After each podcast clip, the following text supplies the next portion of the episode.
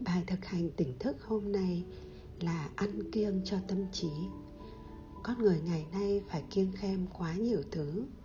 Không ăn đường, không ăn béo, không ăn đồ nọ, không ăn đồ kia với một mục đích là giữ cho cơ thể khỏe mạnh.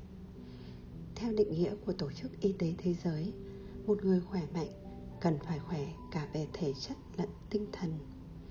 Thể chất và trạng thái tinh thần có mối quan hệ chặt chẽ và ảnh hưởng qua lại lẫn nhau. Một tâm trí được nuôi dưỡng tốt sẽ luôn có những suy nghĩ tích cực, lạc quan, vui vẻ. Và ngược lại, một tâm trí ốm yếu sẽ đầy ắp những suy nghĩ tiêu cực, bi quan, lo lắng, sợ hãi. Vậy, mỗi ngày chúng ta sẽ chăm sóc tâm trí của mình như thế nào? Đâu là những thực phẩm dinh dưỡng và đâu là những thứ độc hại cần cắt bỏ? Một gợi ý để nuôi dưỡng tâm trí khỏe mạnh hơn, đó là hạn chế tiếp nhận bất cứ cái gì tạo ra những suy nghĩ lãng phí tiêu cực, kém lành mạnh, vốn chẳng mang lại giá trị dinh dưỡng nào.